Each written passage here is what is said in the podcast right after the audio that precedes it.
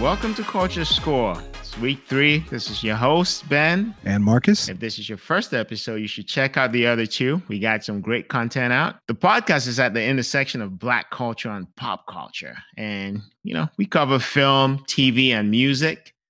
Today, we're going to be covering One Night in Miami. Amazon Prime, Angela Davis, Kemp Powers. I'm very excited to cover this one because it touches on some really cool stuff that I think you know most folks can relate to. But I'm gonna let Marcus do a synopsis of this movie for you. All righty. Um, this movie I am really excited to talk about. I have been waiting on this movie since I first heard it was coming out. Uh, Regina King did a bang up job directing it, and for this to be her first film directing it, I don't, I don't know if she could have done much better. Um, I think when you watch this film, it is very clear that it's kind of based on a play. Um, it almost feels like the entire film could have took place in one room. This is the night that Muhammad Ali becomes the world heavyweight champion, and he and three other just powerful juggernaut uh, black men in entertainment and sports come together uh, to celebrate his um, huge victory. So it's Muhammad Ali, it's Malcolm X, it's uh, great one of the greatest running backs of all time, Jim Brown, and you get Sam Cooke, and it's just a just an amazing film. And these four gentlemen spend um, the majority of the film just sitting in a room, just talking about their journey, their struggles, and it doesn't even really leave the room very much. You get a couple of scenes where you know you see Malcolm X giving a speech, or you see a scene where Sam Cooke is performing, and there's like one scene where you know Muhammad Ali is winning his championship. But for the most part, it's just four men sitting in this room who are larger than life characters, it just really kind of like gives you a juxtaposition of what a conversation that night would have been. Like, so do know everything we're talking about tonight. Um, it, it's not like it necessarily took place. This is a kind of like what could have happened and what type of conversations could have took place that evening um, and that fateful night in Miami. The center, the core of this film really revolves around, though you have these four men in this room, these four powerful men, the majority of the film really kind of revolves around a difference in opinion between Malcolm X and Sam Cooke. And for some of you who may be a little too young to know who Sam Cooke is, he was the Maxwell or the D'Angelo of his time. I mean, he was a crooner, he was one of the greatest singers. And he was one of the first black faces that all of America and especially like white America had in their homes and so you have this this guy who's just got a silky smooth voice and you have this this guy who at the time a lot of people might have viewed him as militant. They have a, a, an opposing view on how what, what is the best way to um, kind of bl- bring the black community out of black struggle. And that's the basis of a lot of the conversation for most of the film. And so going into that you know that's one of the things that we kind of wanted to pull out. One of our goals with this show is not to give too many spoilers but to take out like really strong things that resonate.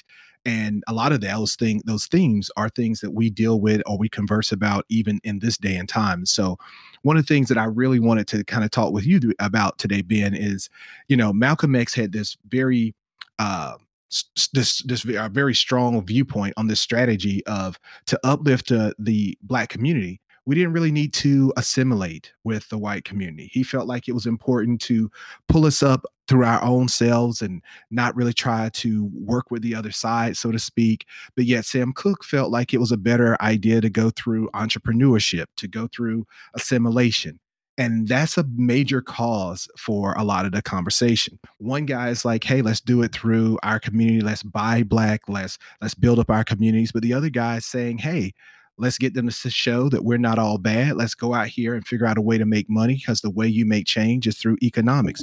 What are some of your thoughts on that? it's it's a question that's really pertinent to today's society hence why the movie was so relevant today and why they made this hypothetical conversation that still you know reverberates today where sam cooke's like saying you know the system is here let me use the system and you know work through the system to create economic gain for my people, right? And Malcolm X is like, nope, we got to create our own. We got to be by ourselves. You know, we got to go back to the motherland and all of that. And Jim Brown, I know it's not part of what you asked, but Jim Brown was like, you know, I can work hard. I know what I do. I do it well. I'm just gonna go ahead and make my money and empower myself, right? And Muhammad Ali on his side was, you know, I got talent, I work, but you're gonna hear my voice, right? And I think it's a representation of the struggles today of, you know, the conversations that still speak to the path to success,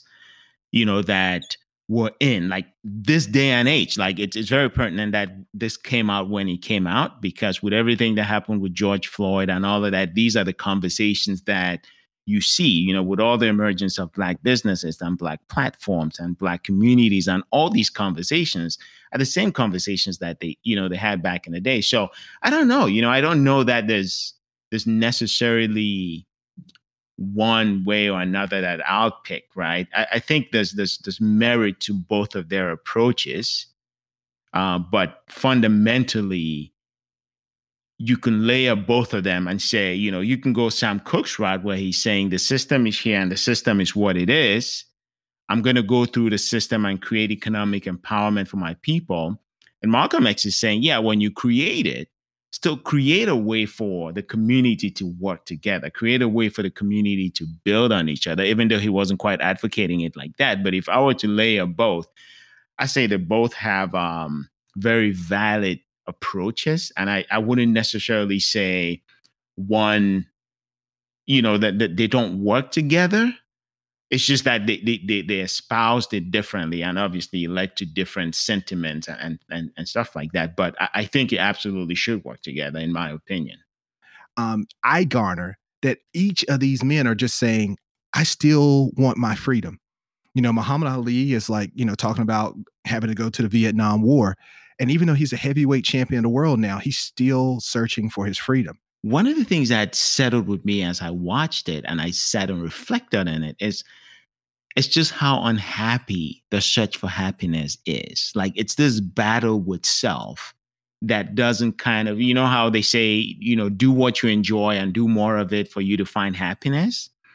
They were all kind of doing what they wanted to do fundamentally. It's, they, they were all very passionate around, you know, who they were and what they wanted to do. Hence why they have the staying power that they have.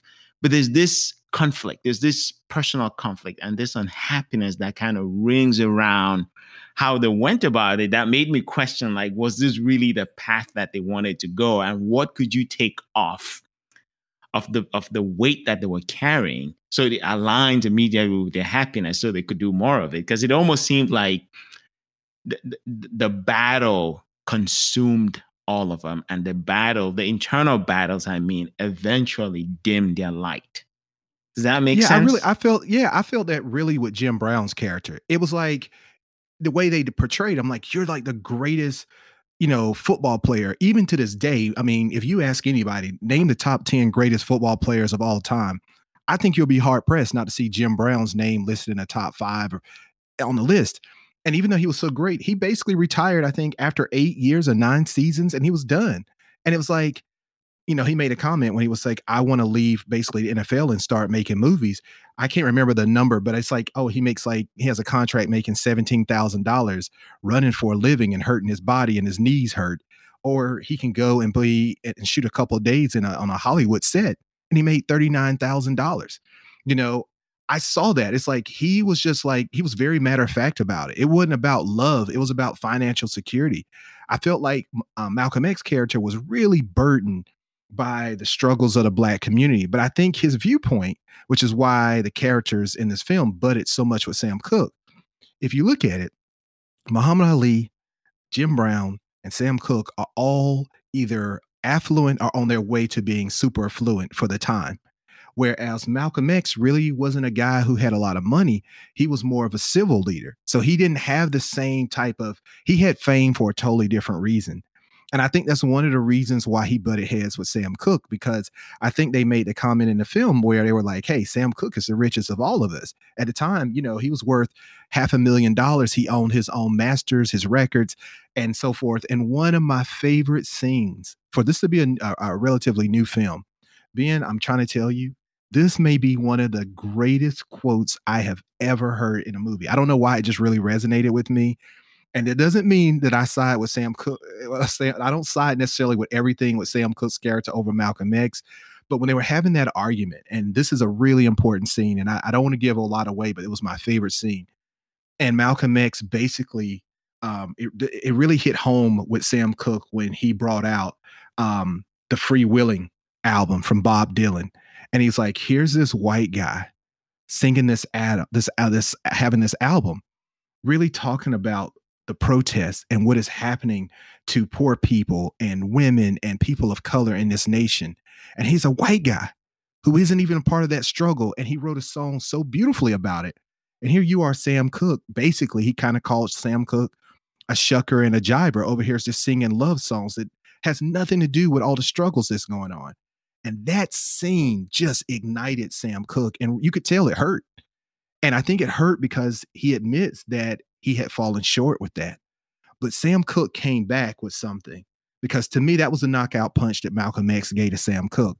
But Sam Cooke, who I thought was laying on the, on the mat to use a boxing analogy, he came back and made this comment. He was like, Hey, I got all these artists that I've signed. I own my masters. I've now shown them how to own their masters. And he basically gave the example where he took one of his artist songs and gave it to uh, basically let the Rolling Stones use it. And because at the time, you know, black artists wasn't allowed to play on, on regular radio stations at the time, this hits this hit song only made it to like number 96 on the chart. But once the Rolling Stones took it, it became the number one song in, in America. And so his artist was really like adamant about not giving up his song to the Rolling Stones. But he was like six months later, the guy the guy was getting residual checks that was bigger than anything he made on the album himself. And so he said to Malcolm X, and here's the part that I really loved, and I'm sorry for taking so long to get to it, but you can tell how much I loved it. He was like, he was like, Malcolm, I'm not trying to get a piece of the pie. He's like, I want the whole recipe. And I just thought, like, man, that's so deep because he's like, I'm not just trying to get out here and just get a little piece of the pie and, and keep, you know, working until I'm I'm dead, just making, you know, I want to have income. I want to make my work and want to teach my my other artists how to make money off their music forever. And you just didn't hear artists back in the day talk about royalties. You can you can look at in Billboard magazines and just look at how many artists back in the day end up die, you know, dead and broke because they didn't understand that. So clearly Sam Cooke had an understanding of the power of music, the power of entrepreneurship, and the effects it would have on the black community because he told Malcolm X, all of this this this rhetoric that you're saying and that was a scene where they talked about where his mother was crying because he basically you know was very uh non-apathetic to the the the killing of JFK he was like that's not going to help us move forward. That's going to continue to make us look like we are against them and they're going to keep fighting us. But if we get into their homes through music or through Jim Brown, through playing sports, and we take our money and create wealth, that's how you get a fair shake. And I just thought it was a really interesting point of view that they showed and did a great job of showing two different spectrums, but neither side was right, I think, but neither side was wrong either. Sorry for being long winded on that, but I really no. I mean, you're you're onto something really deep there, right? So to me, what it does, you know, what all the little subplots did to me was to make the movie really rich. You know, it's mostly in a room, like you said in the beginning, but because they had all these different subplots that we can all relate to in different ways, right? And they have all these different things that kind of come up and position the characters differently. They kept your attention. Like, so for me, like when they were having those deep conversations and Ali comes up and says, you know, I told you he's ugly. You should see him up closer. Right. That cracks you up and it breaks that tension and it breaks you from going into that deeper place where the movie is taking you. That was one side of it to me. And another part of it is that they really took their time to develop the characters and make the representation not be monolithic, right? We hear this you know, from a black cultural standpoint and the community and, you know, kinfolk, skinfolk, where it's almost like we all have to agree on this thing and this is the way it is. Uh, that's I don't really think so. And, and I think this movie did a great job of showing some of those conversations and some of those points of views are not new. You know, these are things that have been around for a while. These are battles that you know people continue to fight like regardless of race creed gender right this just this is no one way to get to happiness. There's no one price where people get to and say, hey, that's my price. I'm good now. I'm out. Right. Which is what I think a lot of people suffer. So I, enjoyed it to that extent. I enjoyed the development of the characters. I enjoyed, you know, how they wrote it. I just the comedy and the seriousness and you know the reference points that they put in there. I think it was really fascinating to me. And uh, from a character standpoint, I know this guy, um, Lance Reddick, the guy that played um, Brother Kareem he was in Bosch. Like you see him in a movie, like he's just that serious uncle dude that just, you know, the, the, the cast, my God, they put together like a good group of um folks in the movie. I just, I mean, I really I, I enjoyed it. You know, the deeper aspects of it, the light aspects of it, the casting, the writing. I just thought it was fantastic. Well, I think if the core of the film is about which strategy prevails in uplifting the black community, I think the underlying um, kind of issues that really didn't they didn't highlight, but I feel like it was always kind of under the surface was about it was a little bit about complexion that came out. And Jim Brown had a conversation with um, Malcolm X about it. And he was like, you know, why are you so hard on on on Sam Cooke? And even though the gentleman who played Sam Cooke, Leslie Odom Jr., who's amazing, and for those of you who are not familiar with his name, he was one of the true stars that came out of the play Hamilton that was like a phenomenon. Um, Leslie is a little bit darker than what Sam Cooke was, but I think he played him wonderfully. And so I want to ask you this, and this is a conversation that Ben and I have sometimes offline, just between the two of us. High yellow. You know, I, I, get called high yellow quite a bit. I tell him all the time, I'm not high yellow. I'm golden like the arches, and and he's and he's a little bit darker. It's not like he's a dark guy. I mean, he's a little bit darker than a pecan, but he acts like I'm so much lighter than him. But we'll leave that for another day. So my question to you is in your opinion, and the way it was written, and again, we know this is a hypothetical conversation, so please don't at me. And I'm not disrespecting any any of these leaders that's in this this movie, but Malcolm X was clearly harder on Sam Cooke than he was Jim Brown. And people may say, well, you know, Jim Brown was a little bit of a quieter character in the movie, but he gave Sam Cooke such a hard time about trying to appeal to a white audience. But yet Jim Brown makes a comment in the film where he basically says, and I and, and, just let it be known, I have no problem with this. I'm just saying for the sake of this this conversation about this movie, he was like, you know, Jim Brown was like, hey, I have an affinity for white women. And Malcolm X said zero. He said nothing. He didn't say anything. I thought it was kind of ironic, and I think it was purpose that Malcolm X character, I mean Malcolm X, and I'm saying as a character in this film, obviously not Malcolm X as a person because it's a hypothetical conversation. But it, I think it was purposely done that he gave Jim Brown a pass, and then nobody ever came at him. And I think even if you are a lighter complected person, a black person in this country, there is a certain underlying thing that happens that you can't be uh, a light skinned person sometime and and get the same kind of credit of trying to be a revolutionary or trying to be um you know about that life because it's like hey you're light skinned you can pass you don't go through the same thing. And i think there was a little bit of jealousy even though malcolm x is lighter in real life and even in you know and in this film than sam cooke. And jim brown had a conversation about it. So let's i want to get into this complexion thing because I know this could be an episode all on its own, but did you see or feel those underlying issues, and do you think that might have played a part in why Jim Brown had a, a easier uh, time from Malcolm X with this than Sam Cooke?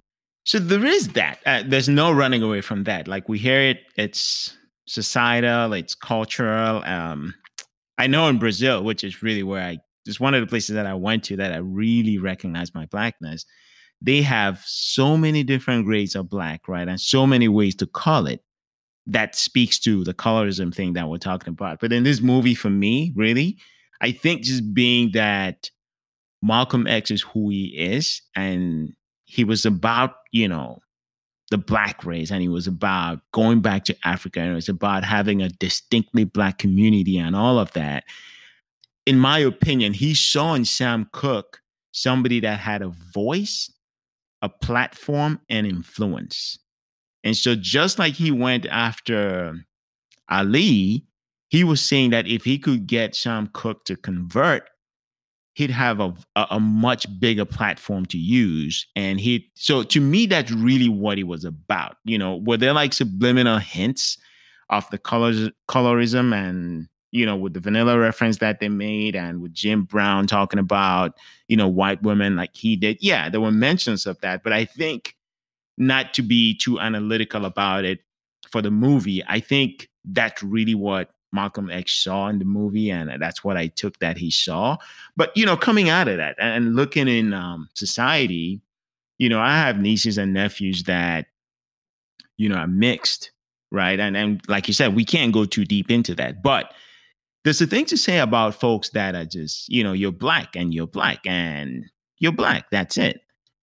If you're mixed of any kind of in any kind of way, it may take you longer to see your blackness. And sometimes you only see it when society spits it in your face. And so it ends up being that some of the folks that, you know, are not considered that will get the high yellow or mulatto or, you know, whatever kind of word you want to use or description to label them, they end up having to embrace the fact that they're black a lot harder than somebody that didn't need to embrace it because this is who they are and this is what they are and this is how society paints them right? So you look at like malcolm x and you know there's a bunch of other revolutionary leaders um, in the black community that were not necessarily dark skinned but because you know in my opinion they had to embrace it in a, in, in a very raw way they stand up for it now because of how it was presented to them or how it intersected with how they felt. I mean, I see that. I, I think when Jim Brown is clearly Jim Brown as a person. I mean, gosh, I mean, he's a big man. I mean, especially during that time. I mean, he, I mean, he was the size of a, a, a linebacker. He was bigger than the offensive lineman back then. So I think because of his size and he's a man of few words, but when he speaks, he kind of carries a big stick. But when he made the comment to to Malcolm X when Sam Cooke and Muhammad Ali had went to the store, and he was like, what is it with you light skinned brothers? And he was saying both you and and and and um, uh, uh, Huey. Huey Newton. He was like, y'all, y'all light skin. It's like y'all feel like you have to be more militant. And he was like, it does it have anything to do with, you know, you being so high yellow? And I just, I, you know, it's kind of funny, and we won't go too deep into this race thing um, today, like the, the, whole color complex thing that you know we in a black community had to deal with. I think that's going to be an episode that one day we'll have to delve into, and it could probably be a five part series. But I do believe that there's some truth to that, and I think that's also even though Malcolm X is a, a lighter complected individual, I think it played a part in him kind of having a little bit of, as we would say in today's era, a little bit of hateration towards Sam Cooke too. And I think that's a reason why I think Jim Brown had a little bit more of a pass uh, than him. And it's not like Jim Brown is a dark guy, but I just think that's something to to kind of look at. So if you watch the movie, kind of look at some of those underlying um, things and see if you agree with us. But I want to get to another point um, and kind of see what you think about this. You know, um, I don't know what you, who you would name in a modern day equivalent. But do you think we could ever see three or four prominent, like black people, just working on a plan together? you know, to kind of better the the the black community. Kind of like what you see in this film. Like, I think one of the things that they don't actually address, they only address when the film is over, that Malcolm X was killed less than a year after this this this event. The thing that they don't mention is so was Sam Cooke. I don't know if you knew that, but it was less than a year from the ending of this film that both Sam Cooke and um, Malcolm X were killed. Um, do you think in in 2021 do you think we would ever have like three or four prominent black people whether you know in entertainment or something like that that would ever come together and and try to do something like monumental for the black community? And I, and I guess if it were like i don't know maybe the equivalent would be if i don't know oprah winfrey got together with lebron james and I'm trying to think who else is like really powerful, you know, big, you know, you know, people in a in a black community. Do you do you think we could ever see something like that again, where you got four prominent, powerful black people in one room trying to talk about ways to better the whole the whole race? And if so, who do you think um, would be the ideal people to be in that room? I think the first thing is come together for what? For me, it's 100% economic empowerment. 100% economic empowerment, I think, is the fundamental spine to welfare. And you, uh, so welfare for me, it's all the other things combined, like, you know, justice and financial systems and, you know, racial equality, I think at the at the core of it is economic empowerment. If you identify a spine that everybody kind of comes around, then yes, you can have leaders to kind of come together. And they don't necessarily need to sit in the same room because you know we're in an era now where voices are amplified. We're in an era of empowerment.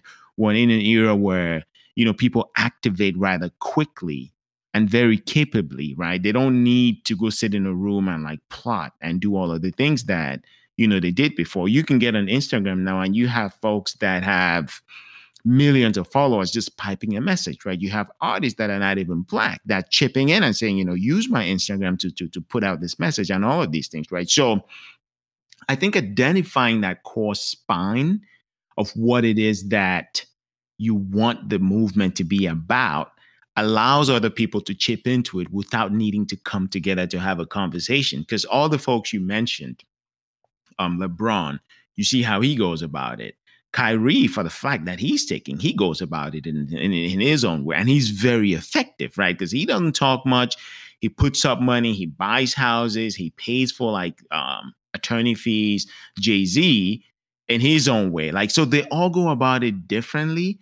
But fundamentally, if you pick the spine, which in my opinion is economic empowerment, because economic empowerment drives all the other things, and this is just my opinion. You want to talk about, you know, the entertainment industry and, you know, the democratization of the power that creatives bring to the table. You know, how do you dilute that center of power that still decides what show gets made. So we're talking about this movie right now because Amazon did it. We're going to talk about another one because Netflix did it. You know, we're going to talk about another one because uh, maybe Disney did it, right? And maybe NBC did it and Viacom, right? So all these things are happening because fundamentally the economic power of shows like this have been demonstrated. You know the the the, the economic the, the, power of competition now comes into play because amazon all credit goes to them for giving this opportunity. This movie probably took two years to make. I don't know when it was greenlit and all of that. But not to go too much on a monologue here i think the core of it in my opinion is economic empowerment. And from that you can build alliances in a way that allows individuals to chip into the bucket without you know having to form a union or any of those things right? So that'd be my long-winded opinion of it. No i love your response man. I mean that's a great response. I mean i think Kemp Powers, who who wrote this play, you know, Regina King, who directed this play, the actors who participated in this this film. I think what you're saying, and if I may, well, you know, is that we don't have to have a black savior. You don't need four prominent people uh, within our community to come in and save us. I think the one thing, like you mentioned, like social media and these people with followers, that's one of the things that I do love about this this time we're in. Anybody can influence and affect and create change, and I don't, and I I think that's important. And I think to some extent, um, I guess you know you can do it from within. You know, which is kind of the Malcolm X way, the way he was saying. But I think the other thing is what you know Sam Cooke was saying is that you know, the one thing that I really was encouraged by uh, being being here in LA and living here now, and I know you and I have had this conversation quite a bit offline, is that one of the reasons why I think change that is happening in this country and across this world right now hasn't died down is because it's no longer a black issue. It's no longer a woman issue. It's no longer a gay issue. You know, I saw during the whole Black Lives Matter and and the Me Too movements and things like that. I saw that it was no longer just a black issue. I didn't just see black people out there protesting. I saw Asians, I saw Hispanics, I saw gays, straights. You saw everybody, and it's no longer just our issue. And I think if people want to talk about what social media has done that has been positive, because we always hear about the bad things about how it makes people feel bad about themselves and all the negative. I think it now lets you have a door open. You know, you can live all the way in Los Angeles, but you can see what's happening in Kenosha, and you can see it real time. And I think that's the positive that's happening right now. I think you don't need some some saviors. You don't just need a Barack Obama or Oprah Winfrey or Michael Jordan or Tiger Woods or whoever you think is a prominent black figure to make change. I think fundamentally what it is is when you give agency to a character and you give I'm calling it character now because we're talking about a movie. You know, whether it's LGBTQ or you know a veteran or you know a woman or Asian, you know Latinx, when you give representation and you give agency that allows people to visit with who this individual is, right? It, it, it takes away from these connotations that we have around what is and what is not. So, and, and th- that to me, it's the, the deeper aspect of why uh, Muhammad Ali was able to connect with people the way he did because you have agency in his voice you have representation in his voice. If you take uh, lgbtq character and put him in this movie and you just represent them in a way that denotes them as lgbtq without giving them agency or voice you have a problem right? Because and, and to me that's the that's the aspect of diversity and that's the aspect of representation that's I find inadequate in a way because there's no one person, there's no there are no two people, right? Every individual has their own aspects to them that create depth. And so as you start looking into these things and you start making these movies, you could have just taken Muhammad Ali and make this a lot about him and you know him being bombastic and talking and everybody's like this is what it is. But bringing him into that room and allowing the audience to kind of see his personal struggles with it and to see him question it and go back and forth they give you a chance to visit with him as an individual. They give you a chance to look at him as an individual. They give you a chance to look at him as a black man. And they give you a chance to place him as a black man in a community that he's connected to and how he thinks about, you know, elevating this community in his own way in his head. And that's really the depth that I think, you know, Kemp Powers and um, Regina, like Regina King, and you know, I think that's the power that they brought by visiting with them and really sitting with them and writing the story in a very sympathetic and empathetic and pitiful way pitiful in a good way that you can actually sit there and say wow malcolm x had these struggles but he was still able to do this and do that and sam cooke had these struggles and they talked about it so now you're looking at them like that's my dog. Like I go through these battles myself. You know, I can visit with you, I can hang with you. Like even though it's a movie, you still get those feelings and you get those emotions, you know, and you're like, wow, you know, they were unhappy going down this path and I'm unhappy. Like you talk to some folks and they're like, I didn't even want to go out in the streets during BLM because that's not my thing. But I want to be impactful in this other way that I know I'm good at. Right. So again, I, I really um it, it really ties in nicely into the delivery of the whole movie for me and you know how they wrote it how they packaged it and how they, they forced us to sit in this one room and really visit with the you know the the the, the mumblings underneath their voice you know so. I would say you know just kind of giving you my takeaway. I think even though this movie is unmistakably black, it's a black black writer, it's a black director, it's black actors. This this isn't a black film to me. It is a film that just happens to be these four prominent black men in a room. This movie to me is a human story. It is a story of no matter how high you get, if without without your freedom, you're still fighting. These are men who are fighting for them for their freedom. Muhammad Ali is the youngest person in this movie. And he surrounded himself by other prominent black men that he can learn from, but he's still a prisoner. He's still beholden, and you feel that. And you because when you watch this movie, to I, I didn't, I hadn't seen the play, and I didn't know the play. So to me, it, it felt like a thriller. I kept saying, "What's going to happen?" You know, Malcolm X has been followed constantly you and the people are watching them the fbi or whatever is probably listening on them because everyone's so worried about the nation of islam and things of this nature to be those four men that might be some of the most famous men in the world but yet you're still in a bubble you still are fearing for your life and you're still trying to get your freedom even though you might be most people consider you at the peak at the pinnacle of where you can be in your profession and as far as stature, you're still trying to get your freedom. And I think there's something that resonates about that. And there's there's a sadness that comes from it. There's a burden that came with it. And unfortunately, two of the characters lost their lives within a year of being in this room. And that's something that that I think is really important for people to take away from. This is for me one of the best films I've seen in a year. I third I thought the writing was excellent. I thought the acting was excellent. I I felt like the pace of it was excellent.